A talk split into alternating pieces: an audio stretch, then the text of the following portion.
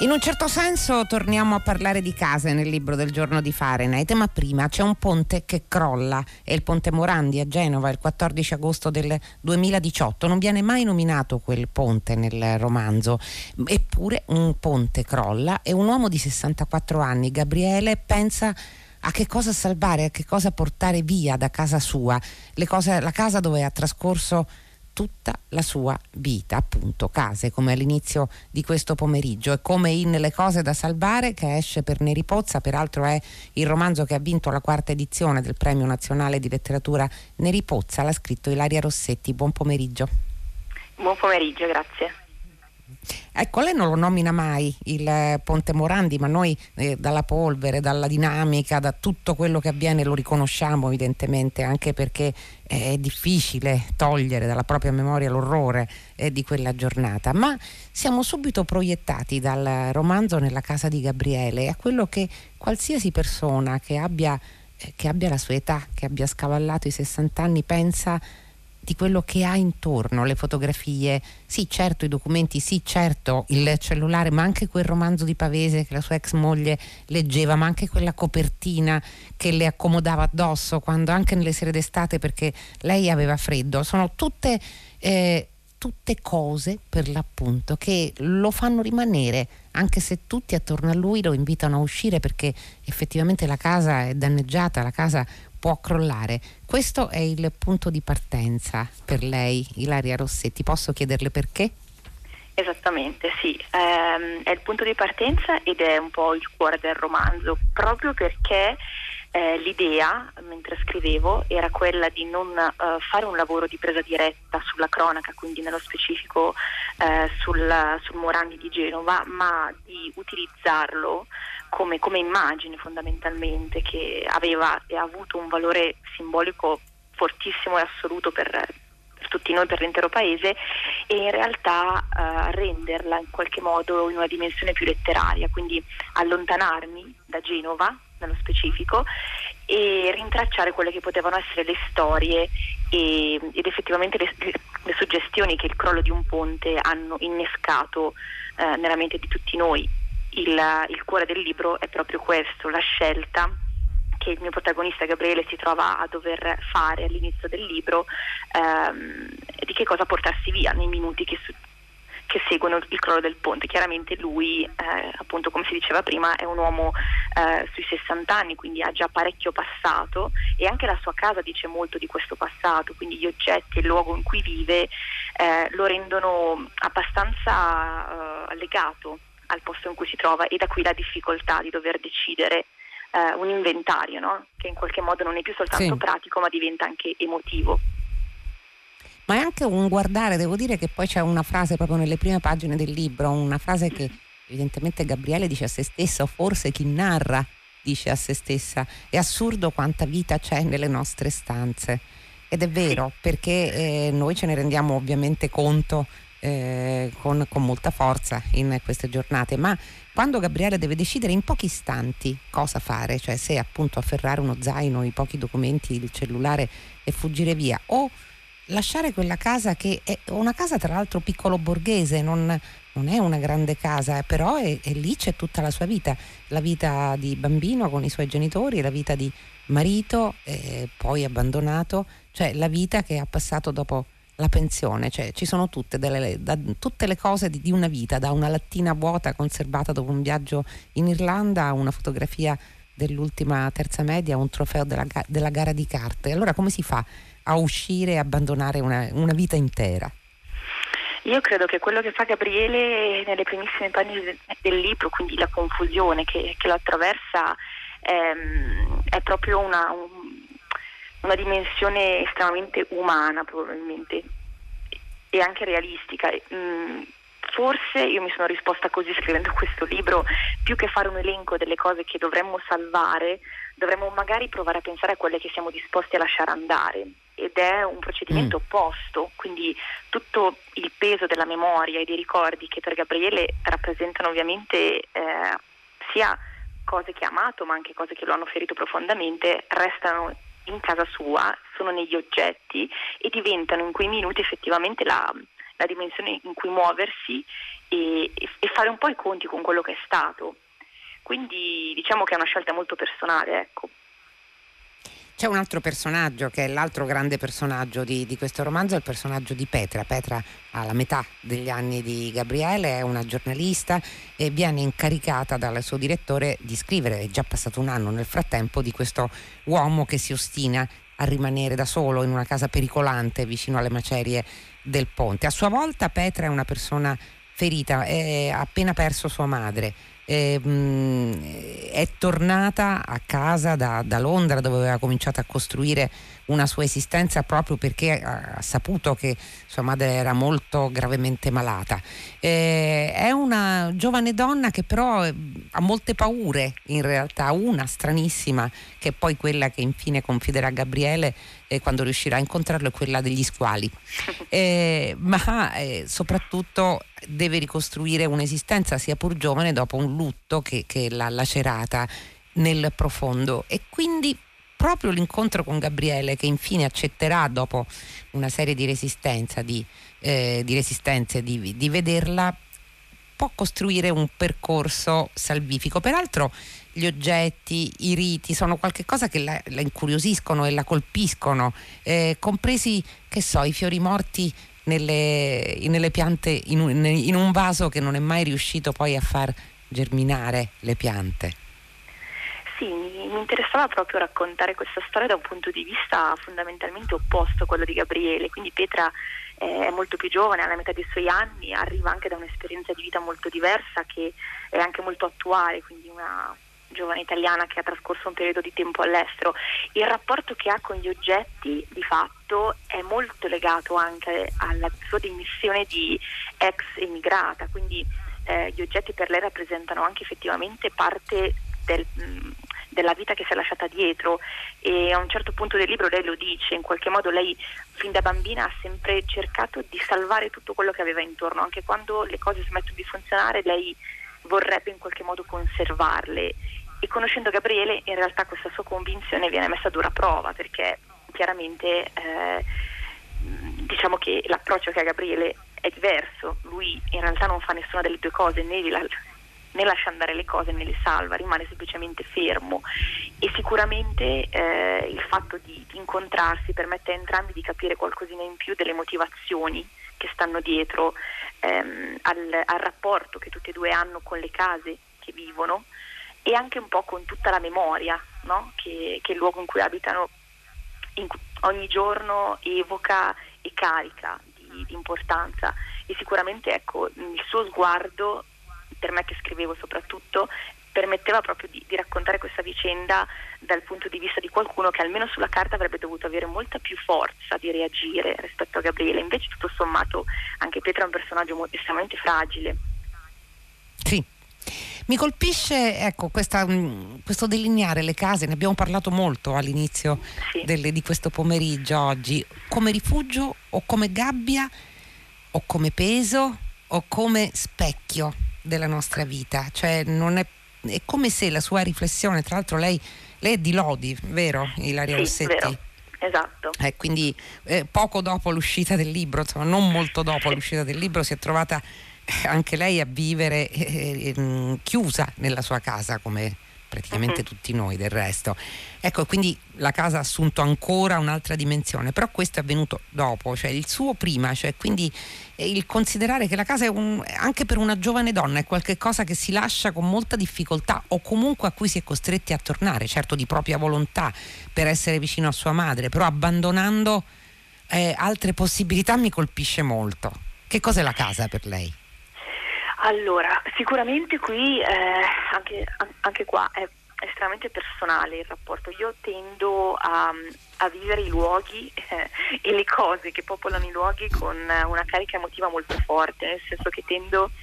vedere dei collegamenti, dei, dei film visibili quasi anche tra, tra, gli oggetti che mi porto dietro nella vita, no? eh, mm. che quindi mi rimandano costantemente al passato, alla memoria, ma anche a dei frammenti della mia identità tutto sommato che, che si sono sommati. E, mm, e, questo è quello che accade anche a Petra. Chiaramente oggi mh, mm, appunto si parlava del, della situazione che stiamo vivendo. Penso che la casa possa diventare questo anche per chi invece ha avuto un rapporto più, come dire, sereno forse col luogo in cui, in cui abita, ma proprio perché siamo tutti i giorni costretti a confrontarci con gli oggetti che ci circondano e anche con i motivi per cui li abbiamo trattenuti con noi. Non tutto in realtà rimane con noi perché serve o perché è pratico, ma spesso perché in qualche modo è collegato a una, a una persona magari oppure a qualcosa che abbiamo vissuto. Per cui io personalmente vivo, vivo la casa in questo modo, l'ho sempre vissuta in maniera molto intensa e, e sicuramente ecco, dietro l'abbandono di un oggetto in una situazione come quella di, insomma, della fuga da, da, da un ponte che crolla spesso ci leggo non tanto una necessità pratica quanto veramente il bisogno di trattenere qualcosa che rischia di perdersi per.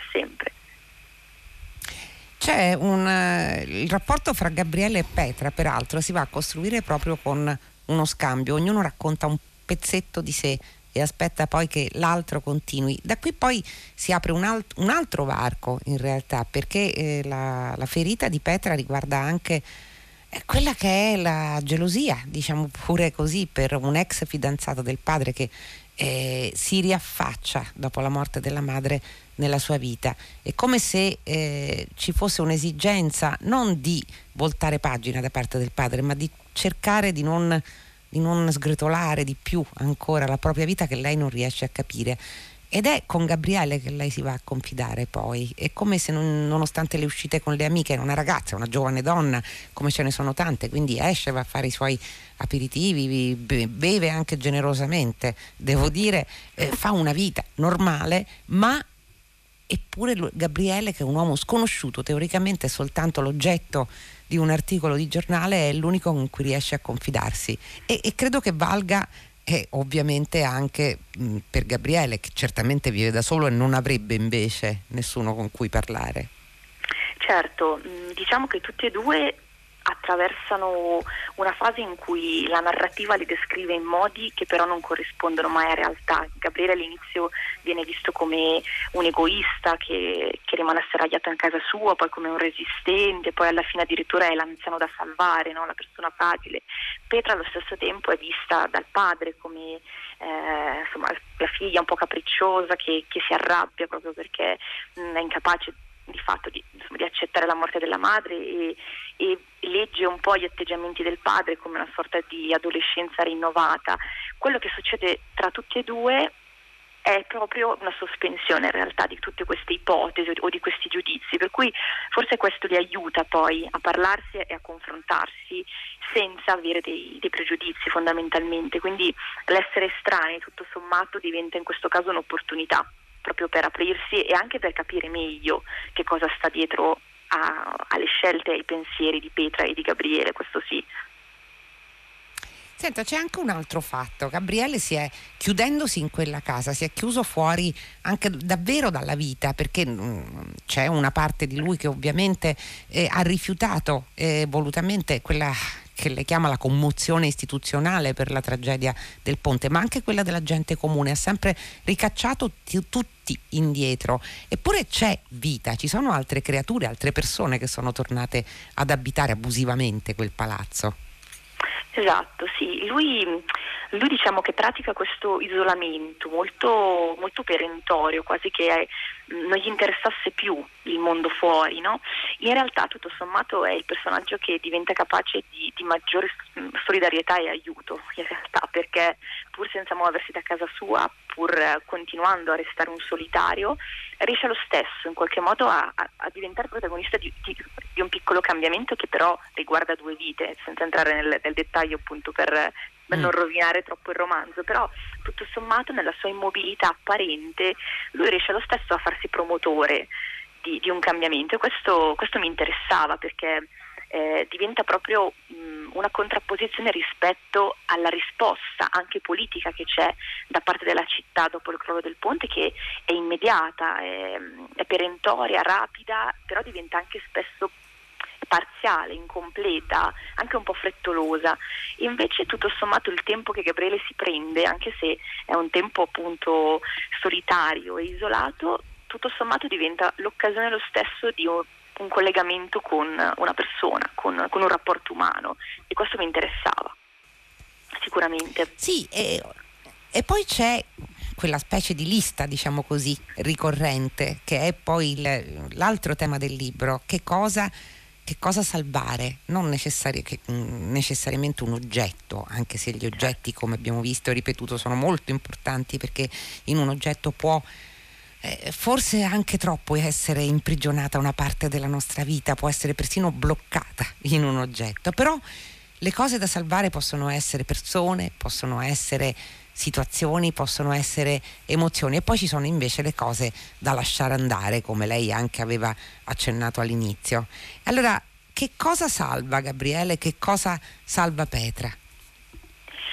Io credo che Gabriele faccia probabilmente la, la scelta più saggia di tutti, cioè capisca veramente che eh, è importante lasciare andare moltissimo più che trattenere. E lo fa dall'alto forse anche della sua esperienza di vita, quindi per lui è un po' fare i conti col passato, quindi cercare in qualche modo di stilare un bilancio anche se impreciso, anche se goffo e accettarlo. Petra è molto più giovane, eh, tutto sommato avrebbe un bilancio anche più leggero da dover valutare ed è allo stesso tempo però più in difficoltà. E alla fine si trova a salvare tante cose che nella sua vita sono andate mh, mm, spesso piuttosto male, ma probabilmente perché le hanno in realtà insegnato una capacità di resistenza non, non, da poco. Per cui si tratta anche qua di fare pace con quello che non è necessariamente andato come ci si aspettava, no? eh, ma da, da, cui però in qualche maniera si esce rinnovati, si esce in qualche modo differenti. Quindi questo vale per i rapporti con la sua famiglia, ma anche in realtà con l'esperienza di lavoro che ha fatto, che ovviamente è stata un'esperienza di lavoro eh, voluta, ma con tutte le, le, difficoltà del caso, quindi eh, il, il, il trasferirsi in un paese straniero sapendo però che ci si perderà tantissimo della vita che rimane indietro, si mancheranno i genitori che invecchiano, gli amici che crescono, i nipoti che nascono, quindi fare conti un po' anche con questo compromesso. Sente Ilaria Rossetti, c'è una domanda che Petra si fa davvero nelle ultime pagine del libro, o perlomeno una domanda che immagina che qualcuno le ponga nel momento in cui le chiederà, eh, le verrà chiesto di raccontare fino in fondo la storia di Gabriele, che cosa rappresenta il ponte spezzato. Ma forse non è la domanda giusta, perché la domanda è, semmai la domanda giusta, si dice Petra, è sul senso del rimanere. Esatto, sì, sì in questa foga eh, di mettersi in salvo che, che, c'è all'inizio del romanzo da parte degli abitanti dei palazzi sotto il ponte, ma che poi è un po' la, la prassi eh, seguita anche dalla comunità, quindi cercare subito una soluzione, una ricomposizione di, di quella frattura si perde un po' forse il valore del, del, restare in un posto, ma semplicemente per avere una capacità di osservazione più attenta, più misurata, più calibrata. E questo è qualcosa che lei impara osservando Gabriele, osservando questa sua scelta in realtà proprio di, uh, di permanenza in, in, un luogo che anche se pericoloso probabilmente mh, davvero uh, sbagliato do, insomma, dove restare perché può effettivamente rischiarci la vita, però è forse l'unico, l'unico tempo in cui, in cui si, ha, si, ha, modo davvero di, di, capire quello che è accaduto, quindi di fare i conti anche con un trauma collettivo come il ponte rappresenta all'inizio di questa storia.